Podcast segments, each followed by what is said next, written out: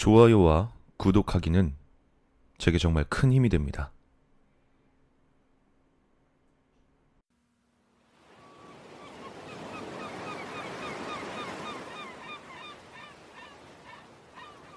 열다섯 살 때 내가 직접 경험한 일이다. 내 고향은 해안가 시골 마을로 바다가 무척 맑고 깨끗한 걸로 유명했다. 하지만 그 이면엔 이런저런 속사정도 있기 마련이다. 어릴 적 친구였던 케인의 집은 지역에서 대대로 위명을 떨쳐온 명문가였다. 하지만 그 명문가에 이상한 전원이 내려오고 있었다. 이 집안의 장소는 열다섯 번째 생일이 오는 날 바다에 가까이 가면 죽게 될 것이야. 바다신이 죽어버린 자기 아이를 대신해 케인의 집안 아이의 영혼을 앗아간다는 것이었다. 물론 머리가 굵었다고 생각하던 나와 케인은 고웃음칠 뿐이었지만 어쨌거나 시간은 흘러 케이의 다섯 번째 생일날이 찾아왔다. 그날 케이는 학교를 나오지 않았다. 난 점심시간에 슬쩍 학교를 빠져나와 상황을 살피러 갔다. 케이의 집에 도착해 초인종을 누르자 케인의 아줌마가 나왔다. 케이는 어떠냐고 물으니 혹시 모르니 오늘은 하루 종일 자기 방에 갇혀 있는 중이란 대답이 돌아왔다. 나는 케이를 만나고 싶다고 말했다. 저 아주머니, 죄송한데 케이를 좀 만나볼 수 있을까요? 혹시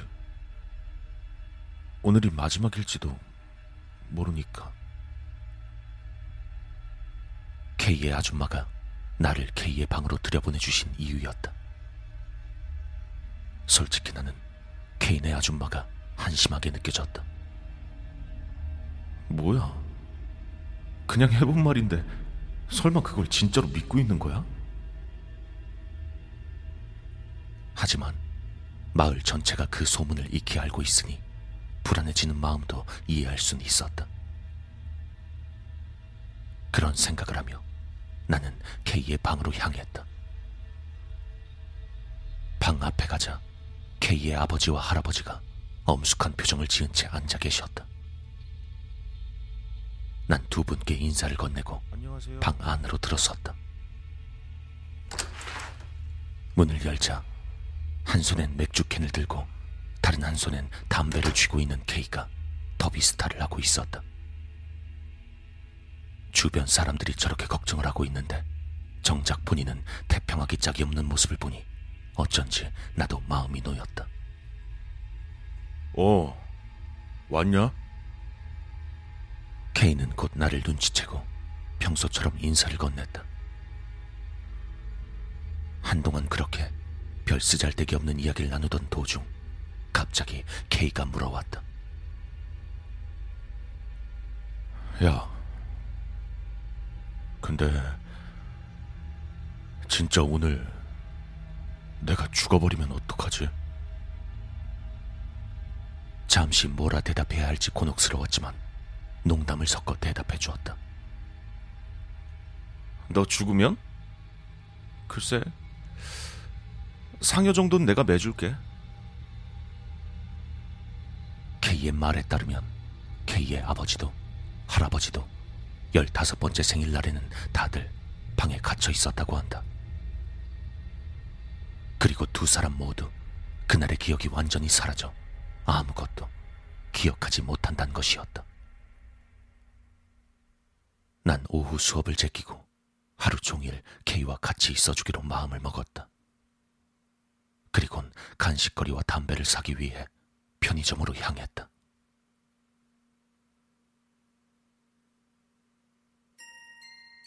편의점에 다녀오니 어쩐지 케이의 방이 소란스러웠다. 꽤 대단해 보이는 스님이 와서 결계 같은 걸 치고 여기저기에 부적을 붙이고 있었다. 케이는 머리부터 술을 뒤집어 쓴 다음 온몸에 재가 흩뿌려져 흉한 꼴을 하고 있었다.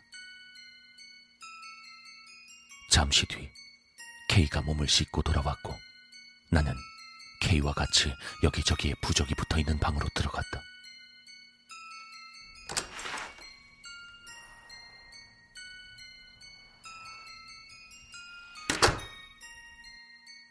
딱히 할 짓도 없었기에 우린 영화나 틀어놓고 멍하니 보고 있었다. 방 주변엔 마을 아저씨들이 순서를 정하고 보초까지 서고 있었다.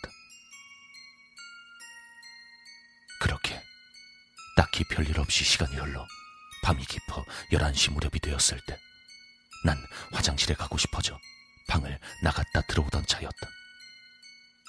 그런데 돌아보니 방문은 열려 있고 그 앞에서 보초를 서고 있던 아저씨 두 명이 잠에 빠져 쓰러져 있었다. 혹시나 싶은 생각에 방 안을 보니 K가 사라지고 없었다. 난 아저씨들을 흔들어 깨우고 집안 사람들에게 K가 사라졌다고 소리쳤다. 그대로 집에 있던 모든 사람들이 K를 찾아 수색에 나섰다. 난 오토바이를 몰고 곧장 바다로 달려갔다. 해안선 쪽 국도를 따라 쭉 달리니 얼마 지나지 않아 모래사장에 서 있는 K의 모습이 눈에 들어왔다. 난 즉시 휴대폰을 꺼내 K의 집에 연락을 하고 K를 향해 달려갔다. 야, 너 뭐 하는 거야? K의 어깨를 잡았다. 하지만 K는 강한 힘으로 내 손을 뿌리쳤다. 아무 말 없이 나를 돌아본 K는 흰자를 지켰던 채 입에 잔뜩 거품을 물고는 침을 흘리고 있었다. 큰일이라고 직감한 나는 등 뒤에서 K를 붙잡고 늘어졌다. 하지만 K는 천천히 바다로 향하는 발걸음을 멈추지 않았다. 마치 앞에서 무언가가 엄청난 힘으로 잡아당기는 것처럼 느껴질 정도로 무서울 정도의 힘을 발휘해 바다로 나아가고 있었다. 도저히 안 되겠다는 생각에 난 온 힘을 다해 K의 뒤통수를 후려갈겼다. 하지만 아무리 때려대도 내 주먹만 아플 뿐 K는 정신을 차릴 기미를 보이지 않았다. 다행히 그러는 사이 어른들이 주변으로 몰려오기 시작했다. 어른들까지 합세해 좋기 열 명은 되는 사람들이 K에게 달라붙어 끌어당긴다. 하지만 어찌된 일인지 그럼에도 K는 괴력을 발휘해 바다로 향하는 것을 막을 수가 없었다. 바닷속으로 걸어 들어가 가슴팍이 젖을 정도가 될 무렵 아까 낮에 봤던 스님이 뛰어오더니 큰 소리로 경을 읊기 시작했다.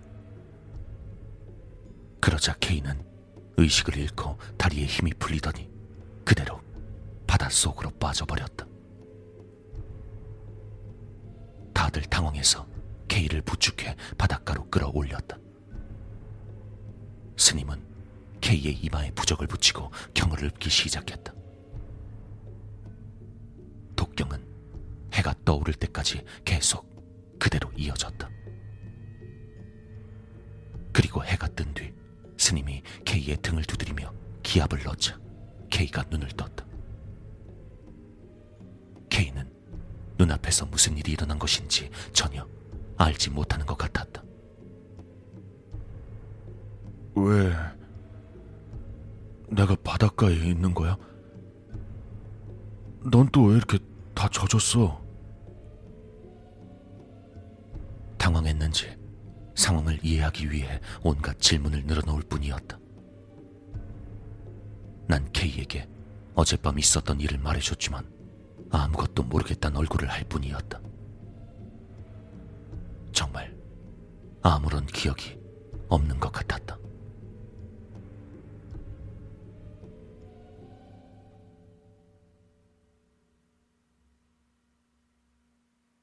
그 후 마을에선 한동안 그 이야기가 화제거리였지만 얼마 지나지 않아 소문은 끊어지고 다들 그 일을 입에 담지 않게 되었다.